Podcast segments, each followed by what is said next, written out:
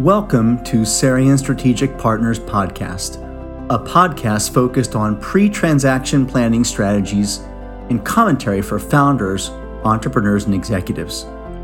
Our team's mission is to help ensure that you obtain the maximum net value from your life's work.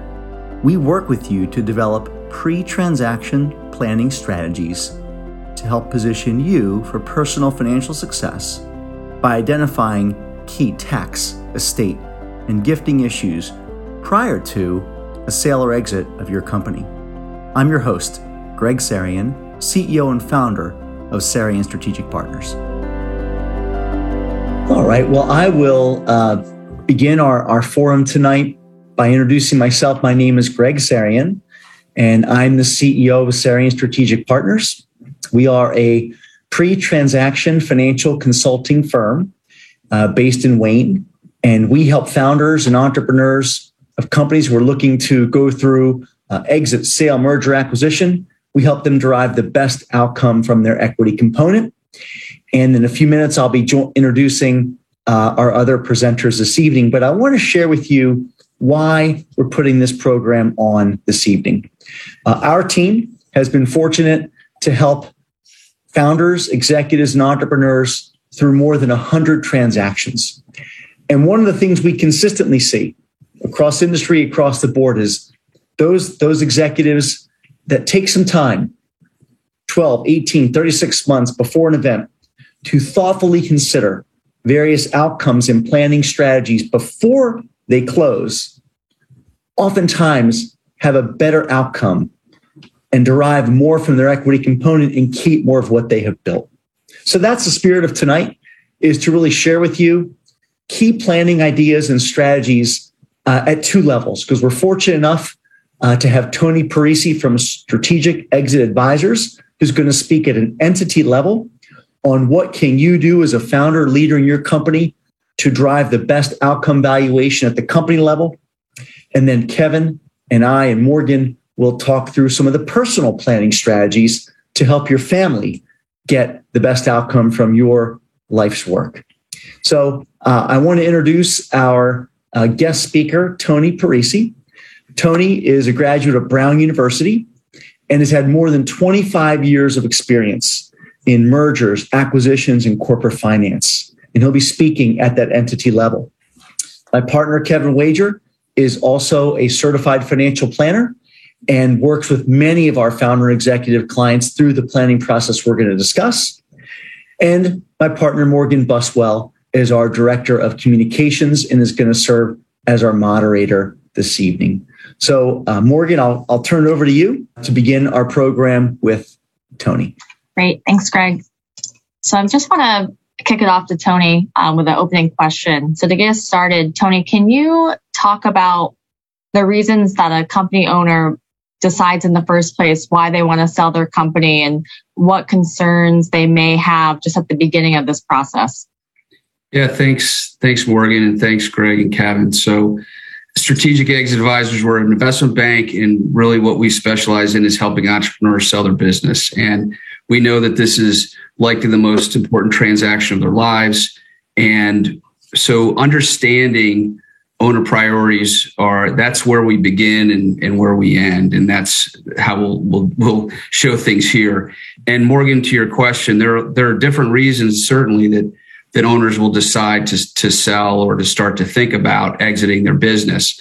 For for many people it is a time of life thing. Uh, they, they're at a point where they they have plans they have other interests in life they might even have grandkids and that uh, that that plays that plays a role in wanting to sell, wanting to convert their biggest asset, which is likely their their business, into something that's uh, that they can invest and uh, in, in, a more diverse way and and and and put into different uh, and put in different parts of their lives.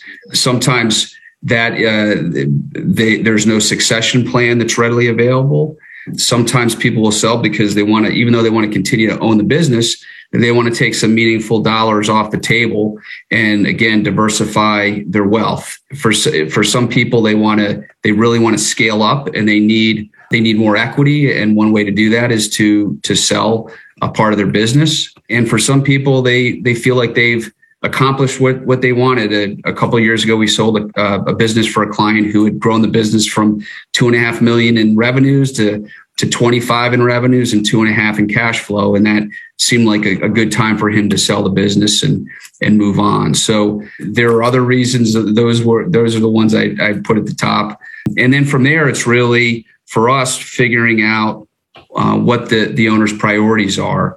It's a it's a personal thing. A lot of emotions coming along with the decision to sell the business. Entrepreneurs tend to be people who are very much in control.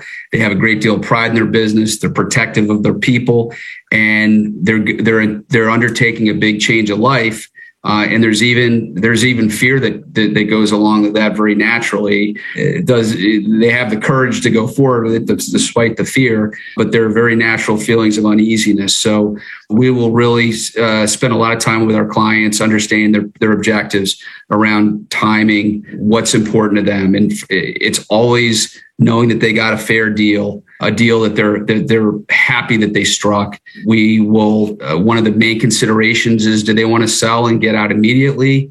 What's their horizon for for exiting the business? Some people want to stay for the the, the foreseeable future.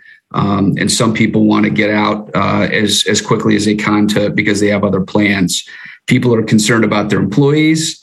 That's often uh, the number one con- the number one priority for people is preserving their preserving jobs. People want to make sure that they sell where their uh, legacy is going to be honored, that it's a fit from a culture standpoint. And then uh, people are also concerned about confidentiality uh, and releasing information appropriately. So we'll structure each exit for our clients, each process, and then structure transactions around those priorities. And I know, you know, prior to this call, we've talked about your readiness assessment tool. So I guess I'll start with a question.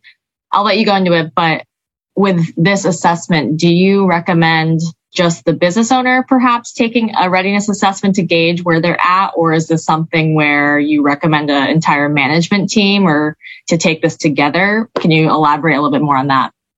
Sure, Morgan. It's it's usually the it's usually the owners the issue of sharing plans, uh, of owners sharing plans with the management team, it's an important issue, and it's one we we spend time working with our clients through. And it's it's different for every for just about every company. We're we're in the middle of uh, working with a client who has literally told every one of their 108 employees that they're selling the business. And for them, that works for a variety of reasons.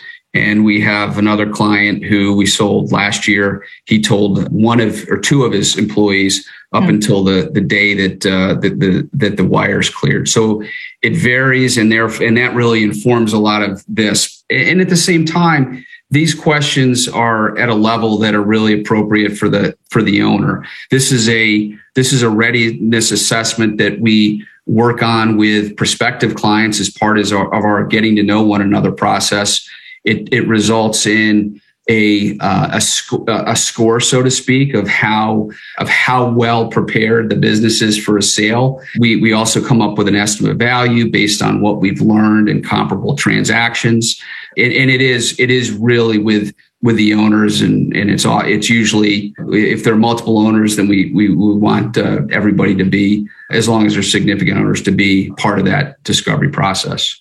Got it.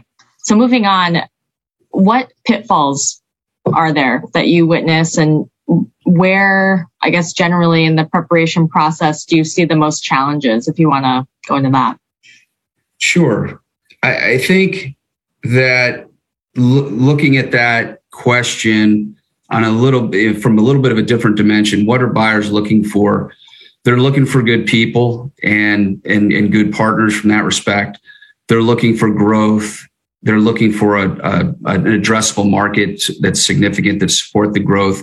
And I think in terms of those pitfalls, it's I think the biggest thing is surprises. When you have surprises during a process, it, it makes it hard. Mm-hmm. And the later and th- look, things happen. Sometimes numbers are missed. It, it, happens in the history of the of the world of business. But the, the the sooner that the more full a job we can do in preparing and sharing the appropriate messaging for what's uh, for anything that that uh, has occurred. It's it's good to do that at the at the right time in the process, not right at the beginning, but probably before you go into an exclusive period where you've committed to working with just one buyer. That's not necessarily the right time to to to share something that could be interpreted as negative. You want to you want to have the right messaging. You want to show the right uh, sensitivity to what's happened and let people know that before before you're too far into the process where you've really committed to to working with one uh, one buyer. And uh, there, there a lot. And one of the things we learn in our in our uh, readiness assessment, there are there are things where uh, they may be a negative and and it's also uh, represents opportunity. We could have a client who hasn't really done much in marketing, for example. And you can look at that and say, well, they don't have a very good brand or a very good uh, market share or not what we'd like to be. But the, the, the flip side of that is that there's an opportunity for a new buyer, for a new owner to come in, invest in the marketing and put their, their stamp uh, that way to help grow the business and and uh, scale up what the other the, the strengths that, that exist in other parts of the business. Right. So there are ways to there are ways to communicate things, of course, appropriately and and fully. At the same time, balancing, you know, it's it's there's usually two sides to that story. There's a there's something that people can look at as a as a weakness, but it also means there's opportunity there. Got it. So I think that you use the term deal team. So kind of transitioning over to putting your, your team in place. Talk a little bit about, you know, should a business owner already have a team in place prior to when they start the conversations with you? Or is that really an element that you walk them through and help formulate? Well, for us, and I think what underpins that is Greg made a great point at the beginning, which is the earlier that that a, that a client's working with somebody like you, a strategic partner on that on that side the business, looking at, at, at the relationship holistically, the better off they're going to be. So if we're we, we sometimes are referred in by a wealth advisor a, a, strategic partner such as yourself sometimes somebody comes to us and they they don't have an advisor, they might not have an attorney. It, it really varies. And we like to think that we're able to, to meet people where they are and provide uh, help and, and value and introductions. So it, there could be any you know, different permutations here, different different variations. Mm-hmm. We we love to we love to be able to introduce good good people, good uh, M&A attorneys, good advisors of any number of different kinds. And it, it really does depend. And it's also important because we're going to be, as a deal team, we all seek to be trusted advisors to our clients and and to work together in a collaborative way. And uh, so there, as the as the M and A advisor, uh, we're going we'll we'll typically be talking with keeping in touch with people. We're typically working quite a bit uh, with the M&A attorney, for example, at the end of the deal. They may be pollinating some things earlier on, but when we get in the process where, where we're working on documents and so forth and negotiating terms they're really important. As you all know, wealth advisors, the, the, the, value that you provide really pervades so much of the so much of the process. You know, I listed accounting, tax advisors. Um, and, and I know you you do some tax efficient strategies, but that's also an important piece of it. So we meet people wherever they are and do our best to to make sure that uh, that they're they're thinking about these all of these uh, really important uh, seats at the at the kind of virtual table. Right. To kind of transition from that, what does the balance as far as value? So, talk a little bit about the balance between creating value as an entrepreneur and a business owner, but also providing value for the prospective buyer or buyers, and kind of juggling both of those at the same time.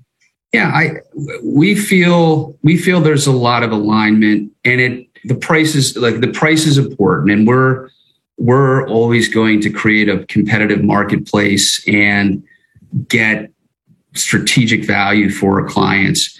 At the same time there, there are a lot of ways to create win-wins and the one of the things that we really like to do is give is to give our clients good exposure to prospective buyers early in the process.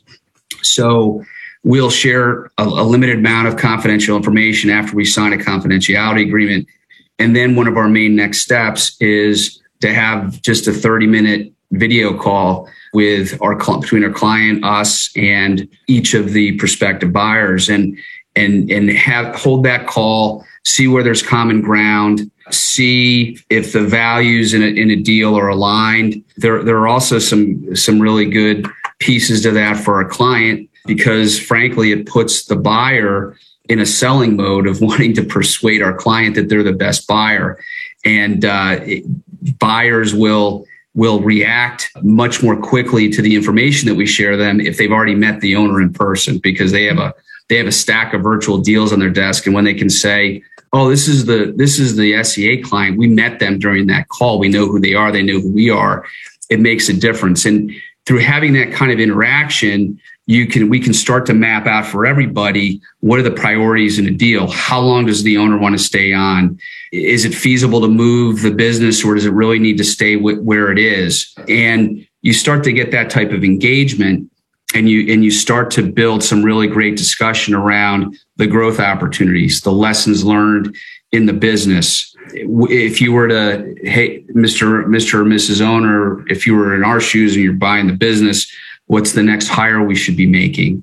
If you had uh, you know a bigger checkbook where would you where would you invest your your your dollars? Those those types of things. So we help create options for our client and it gets everybody excited in the process they get a bigger picture of the growth we share the we can call them challenges or weaknesses or, or lessons learned in a constructive way to help inform the buyer about the the opportunities in the business. We give we give people at and make sure people have access to each other on a personal basis. And through that, you can you can build some win-wins. You can build some situations where somebody sells, sells 75% of their, their equity. They still have 25% and they're happy about it. We have a we have a client whose business we sold. He, he rolled over 25% in equity into a company and they've continued to scale that. They've hit it great on the, the timing for their industry. And I think at the end of the day, he's going to make, he's going to make as much or more in that second bite of the apple as he did when he sold the business uh, two years ago. And you, you don't want to necessarily count on that, but you want to create the best opportunity for, for that future success. Right. And a sub question just based off of that, kind of, you talked a little bit more about the fit, but what about kind of finding finding the buyers or or always having a pipeline of buyers that might be the right fit for xyz yeah we have put some structure to what we used to think about as as our out of the box thinking to help find buyers mm-hmm. uh, the best prospective buyer is often not usually not a direct competitor so one of the things we'll do is we'll sit down with clients we'll map out their product and service, their their differentiated technology or process approach, and then their markets and their uh, their customer base. We'll look at companies that intersect with them in all those areas, and then we'll look at those same uh, third party companies and say, okay, we know where they're what they have in common with you, but what it is about you that is that they see as most valuable. So it could be that uh, there's no intersection, or, perhaps there's some intersection in products and services, or everybody's in in building products, or everybody's in in uh, doing some type of doing some type of healthcare services. But perhaps there's a technology or an approach that the buyer can can continue to use uh, not only in the acquired company, but can then can then fold over into their existing business. Mm-hmm. Um, we've seen that with in in some cases, or perhaps there's no overlap in in the customer base, right? And they're not competing today because they have different products, but uh, or, or they have similar products, but they're in different different markets, and so they can leverage one at each other that way too. So we look for those. We look for those types of ideas. We build a list of prospects it's iterative. We'll come up with new ideas along the way, but that's how we build a, a really good base of uh, prospective buyers. I know you kind of the beginning uh, spoke about owner priorities, but is there anything else that we can collaborate on? Yeah, I think eh, eh, keeping keeping that that idea of our our clients' goals uh, are the are kind of the north star for the process. We'll start with that, and then we'll end with that when when we're working through multiple letters of intent to decide who's the right buyer to go with. We'll we'll harken back to okay, we said these were these were the things that are really important to us, and here, yes, here are the prices. And also here's the structure. And here's what we think this means for the future of your employees for the legacy of the business for what you'll be able to see in future growth. And and also frankly when you know there are bumps in deals. And when there are bumps in deals our feeling is you harken back to your values and what's really driving the the transaction. And and some and you, sometimes usually you can work it out when you when you start with those values to figure out what's really important. There's an argument over dollars yes but it, because of something unexpected coming up. But what's real what's really important when you when you peel it back? What what do we really care about? What do they really care about? Do we have a do we have a, a meeting of the minds on that and what this should look like? And then you can figure out the dollar. So leaning into those priorities and doing our best to earn a trusted advisor role with our clients, that's is is really central to what we what we do. All right. Thanks, Tony. Thank you. Um, so I'm going to pass it back to Greg. So Greg, can you talk more, bringing it back to the personal pre-transaction planning strategies, what to consider? Absolutely. Really. And, and thank you, Tony. Really helpful stuff. So I'll start just by going over a, a quote from uh, an organization I belong to called the Exit Planning Institute that suggests that nearly 80% of owners and founders of private company plan on the transaction of that company to substantiate and support their financial independence, yet fewer than 20% actually have a plan to do so. And I think this really underscores why it's so critical to begin this planning process early. So I'll start with that point to say that, that in our observations on the personal side, that sweet spot is really 18 to 36 months to begin to think about driving the ideal outcome because of the various nuances that come into play. I think it's really key too to understand the nature of your equity. Uh, is your is your equity common stock? Is it phantom stock? Is it options? Kevin's going to speak to that in a few moments. And something that's that's valuable is a, is called a 409a. Uh, and this is an analysis that a company does when they begin to issue equity, and it really puts a value on what your shares are worth. And then from there, we believe it's really important to begin to do some probability forecasting because every founder, every entrepreneur believes they're going to have a great outcome and a great exit. And certainly the entire team Tony referenced and I referenced wants that to happen as well. But what we generally recommend is consider three outcomes. Consider an ideal outcome. Consider a mediocre outcome. And what if there's no outcome at all? Because we've all seen deals fall apart uh, right at the two yard line. So it's important to look at these at least three outcomes. And then in each one, what are the income tax implications, capital gain tax implications? What are the financial independence meaningful uh, outcomes? And what does it mean from a, an estate and a tax planning perspective? What are some of the issues from an insurance and risk management situation that are different at the optimal versus mediocre? So then we back into from those range of outcomes, that sets the foundation for the various strategies to again minimize those tax burdens and maximize the outcome. And then I'll just close by saying what Tony mentioned, which is really putting that team in place and having that team begin to interact and dialogue sooner than later also has a really um, meaningful impact on the outcome for the owner. Got it. I know you already mentioned taxes, but to get into that a little bit further, can you highlight really what an executive owner entrepreneur should be considering from a sure. tax strategy perspective? Yes.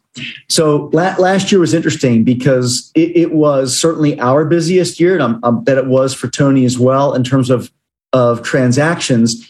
And I believe part of that was because of the potential for capital gain and income tax rates to increase. And there's still some banter back and forth about that. But it's our view that given the midterm election year, we're likely not going to see any meaningful changes in income or capital gain taxes. But but it's super important to understand the difference between the two.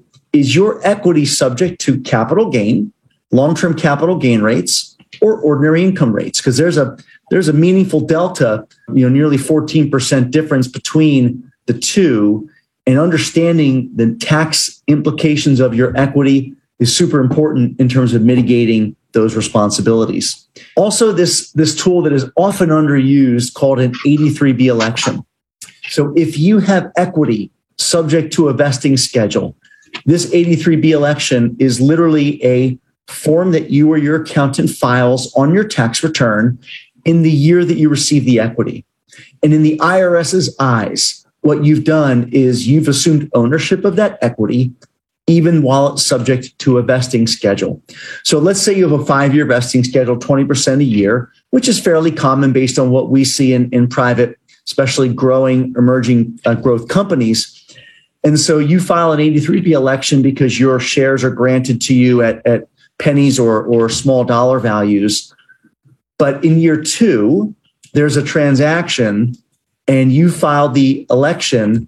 So even though you're only subject, you've only vested in two years, in the IRS's eyes, you've acquired all of that equity and all of it was subject to long term capital gains versus ordinary income.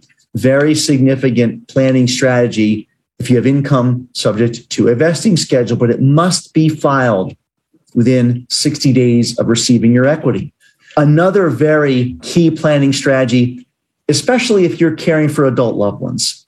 So we see a lot of this with the clients that we serve, and maybe they're helping out aging parents to maintain their financial independence throughout their lifetime.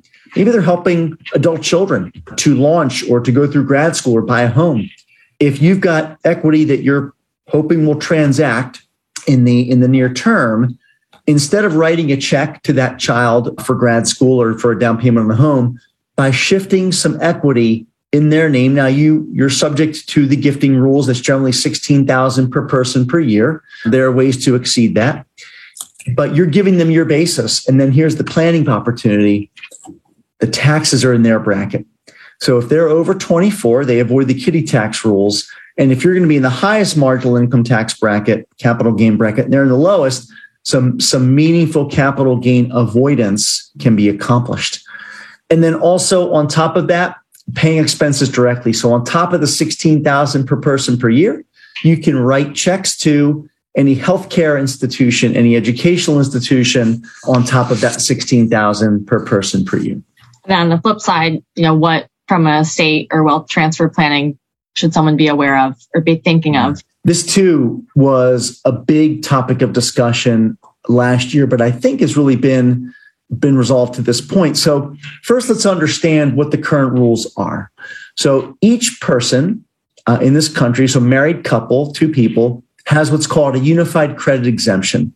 That's a credit for their heirs against federal inheritance taxes. Now, some states, Pennsylvania, for example, has a state inheritance tax but the federal government gives each person exemption that's around $12 million each. So, married couple with the proper documents in place, and I'll speak to that.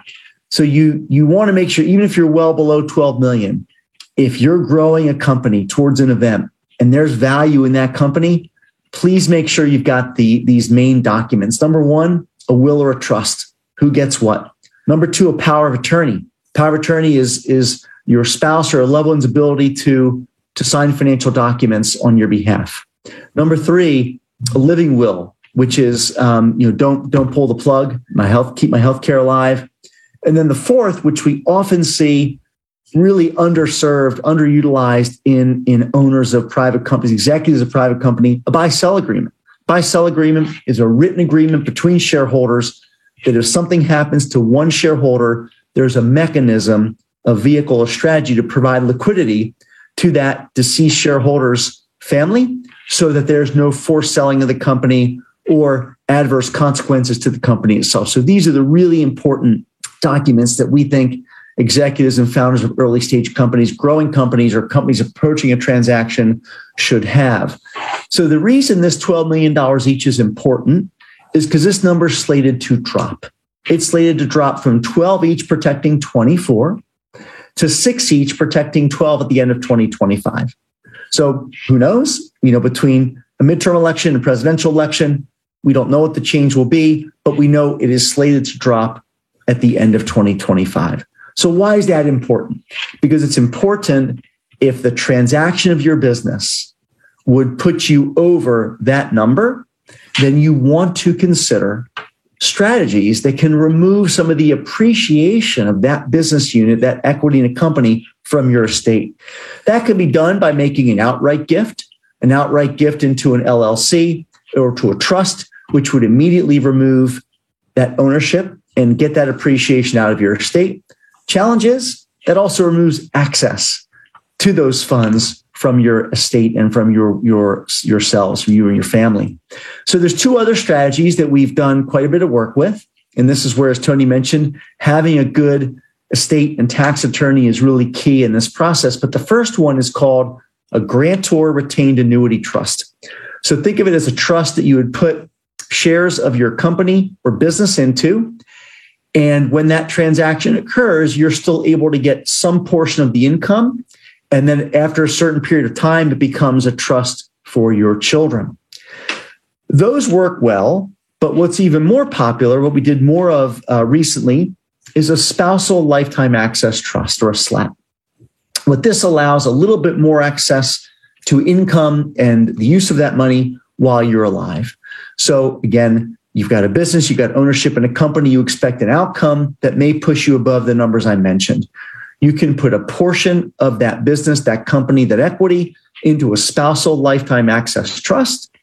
And your spouse has access to income and principal, certain provisions for the rest of his or her life. And then only after their demise does it become a trust for the kids. So it sort of again gives you the ability to to eat the fruit but give away the tree. And these are some really popular strategies to remove that appreciation from your taxable estate.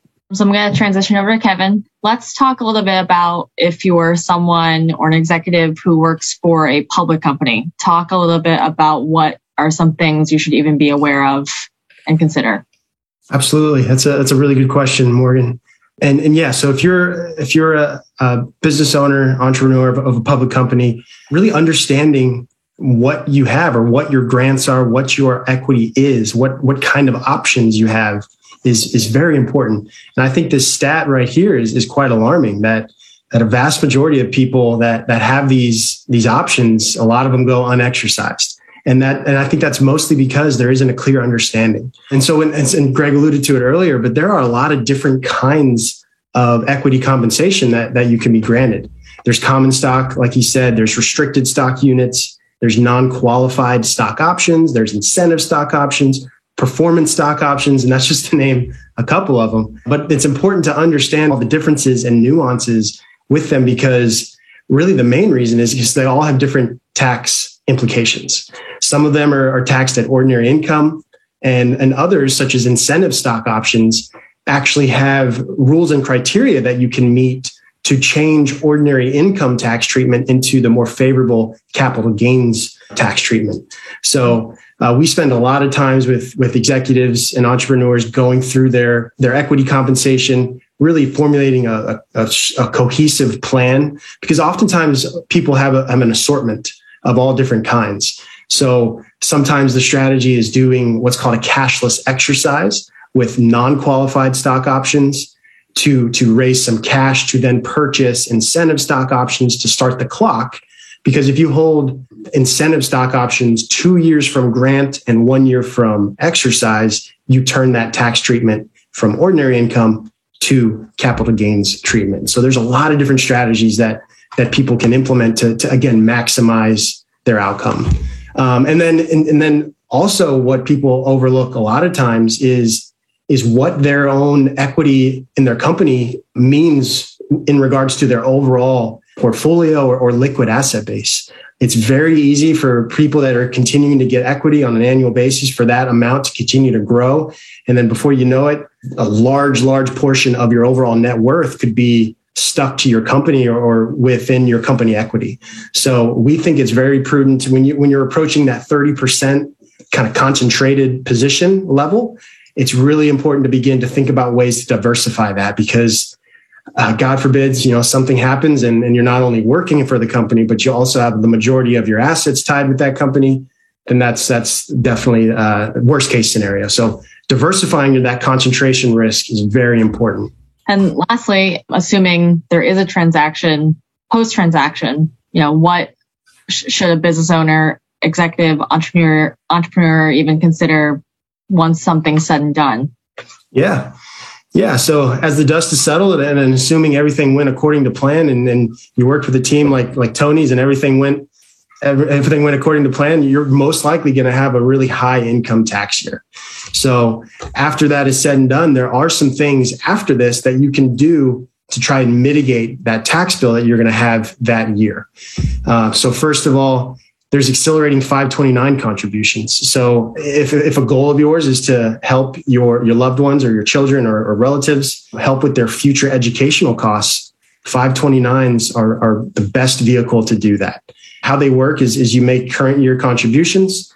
Those contributions are invested. All growth is tax free when used for future uh, educational purposes. And, and if you're a Pennsylvania resident, you also get a, uh, a state tax deduction.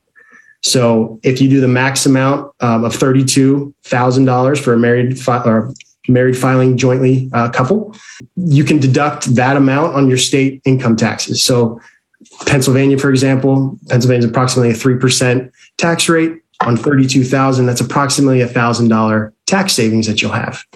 Um, and then the other benefit with, with 529s is you can take advantage of the five year forward rule. And so what that allows you to do is chunk five years worth of, of contributions in one year. So you would do that to get as much money in that tax sheltered investment vehicle as quickly as possible. So, for example, if you have a one year old and, and they go to college when they're 18, you can get as much money as you can in there from the get go. That's only going to have more time to grow and compound. So, a really smart strategy there. And then the last couple are, are really focused more on marrying your, your charitable inclinations and then marrying that with, with tax planning. So, philanthropy and tax planning. Then the first vehicle that's that's super smart is what's called a donor advised fund. So think about a donor advised fund as a as a charitable waiting room. I think that's the easiest way to think about it. And so what this allows you to do is again take advantage of a tax deduction in the year that you need it most. So assuming that this transaction happened, big spike in income year, you want to be able to try and mitigate that as best or as, as most as possible. So let's also take the, the scenario where you know you're charitably inclined, you have charities that you plan to contribute to for the next 10 years, 20 years of your life. For example's sake, let's just say you're going to contribute $10,000 for the next 10 years. That's a hundred grand that you that you're more than likely going to donate to this charity. Well, you can take that $100,000 and you can donate that to or you can contribute that to your donor advised fund in the year that you have this transaction. And so what that's going to do is you're going to lower your taxable income by that $100,000. And so the nice thing is you have the rest of your lives to, de- or the rest of your life to determine where those dollars go. So a really, really awesome vehicle to capture a, a chunked uh, tax deduction in the year that you need it most. Uh, and then the other vehicle is, is called a, a charitable remainder trust. This is similar to the to the uh, trust that Greg mentioned earlier, but this one is, is a little bit different because the ultimate destination of, of the corpus that you add to this trust is a charity. So how this works is you, you take a sum of money, you put it in this charitable remainder trust. During your lifetime, you're able to derive a benefit from it. You're, you're able to derive an income stream. But at your passing, at your demise, that sum, that corpus, it goes to the charity of your choosing.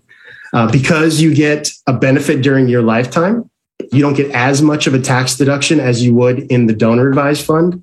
But again, a really nice vehicle, especially to help supplement your income stream, maybe through retirement. That might be a, a, a reason that you might choose this type of vehicle. Uh, and then lastly, the uh, education improvement tax credit. This isn't necessarily a, a strategy to reduce your state income tax bill. It's more so to redirect it. So how this works is if there's a uh, non-public K through 12 school or a, or an educational organization that has these credits available, if you make a two-year commitment, you can offset up to 90% of your tax of your uh, Pennsylvania state income tax deduction. So that 90% offsets, that remaining 10% acts as a charitable uh, deduction. So again, a good way to not necessarily reduce your state tax bill, but to redirect it. And then in just in closing, I just wanted to make everyone aware of a new tool that our team has created. I think it, it's it's more important or it's it's ever more important to, to, to kind of unveil this now because it really speaks to all these different strategies that we that we just talked about. And so I have it right here. It's called we call it our equity compensation analysis tool. Uh, it really really helps helps our clients dig deep into their specific equity compensation scenarios and, and structures and really to ultimately provide a deliverable to to explain and, and outline the steps that they should take to optimize their outcome. So if that's something that is interest that is of interest to you, we'd be happy to to send that along as a follow up. Great, thank you. Great. Well, thank you, uh, thank you, Tony. Thank you, Kevin. And I know we have covered a lot of ground tonight and really appreciate everyone's attention. As Kevin mentioned, we've got a couple resources for you. One, we, we're happy to run this equity compensation analysis, which will give you some clear insight on ideas and strategies to, to not only maximize the equity compensation, but reduce the tax burden. Um, I've also got our 2022 liquidity planning white paper where we talk about changes the income tax rates and what are some of the more detailed income tax and estate planning strategies that would be worthwhile considering before a transaction. So uh, I know we covered a lot, and I, I see one question we have, which is Kevin, maybe you can explain the dual nature. You mentioned two benefits, two tax avoidances with the donor advised fund. Maybe you can yeah. explain that in a little bit more detail. Yeah, absolutely. Absolutely. Uh, so what I didn't mention is is there are different manners in which you, you can use simply cash and, and you get a, a tax deduction on that, but you can also use low basis securities.